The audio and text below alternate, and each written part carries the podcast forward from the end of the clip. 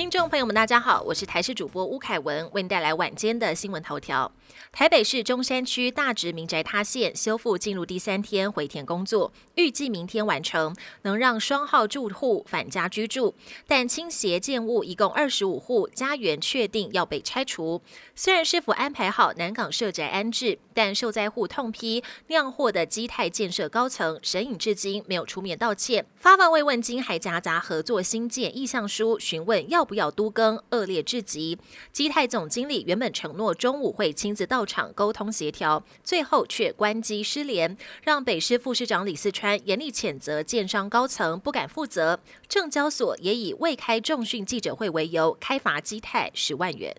基泰大直建案酿成严重公安事故，刚好买到建案预售屋的网红威爷成立屋主自救会，并曝光基泰建设给买方的回应，表示复工具体时程还无法告知，但如果要解约，恐怕没这么容易。房仲业者透露，除非建商违反建材、厂牌等规定，或是完工日不如预期等，才符合解约条件，否则毁约最高得赔上百分之十五的违约金。明年开始，最低月薪增加到两万七千四百七十元，调幅达到百分之四点零五。至于时薪，调高到一百八十三元，调幅百分之四。这个调整幅度有参考今年的全年消费者物价指数年增率为百分之二点一四。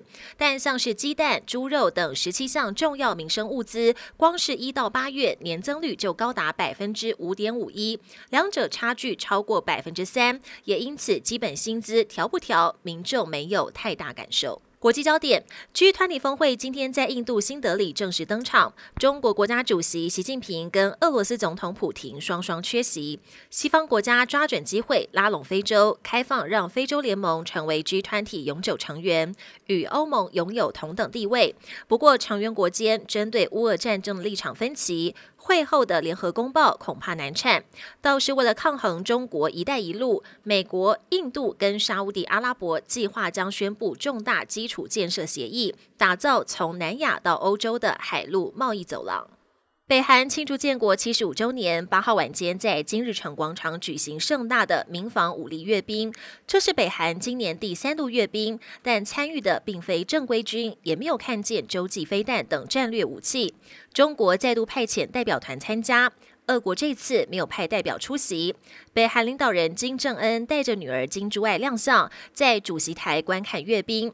值得注意的是，从去年十一月至今，北韩官媒报道有关金珠爱的公开活动，百分之八十都跟军事活动有关。金珠爱未来的动向也备受瞩目。金氏世界纪录现存最高的狗是美国德州一只名叫宙斯的大丹犬，身高高达一百零四点六公分，后脚站立更可以超过两百一十公分。不过，宙斯最近罹患骨癌，必须动截肢手术。虽然之后少一条腿，但渴望继续保有全世界最高狗狗的头衔。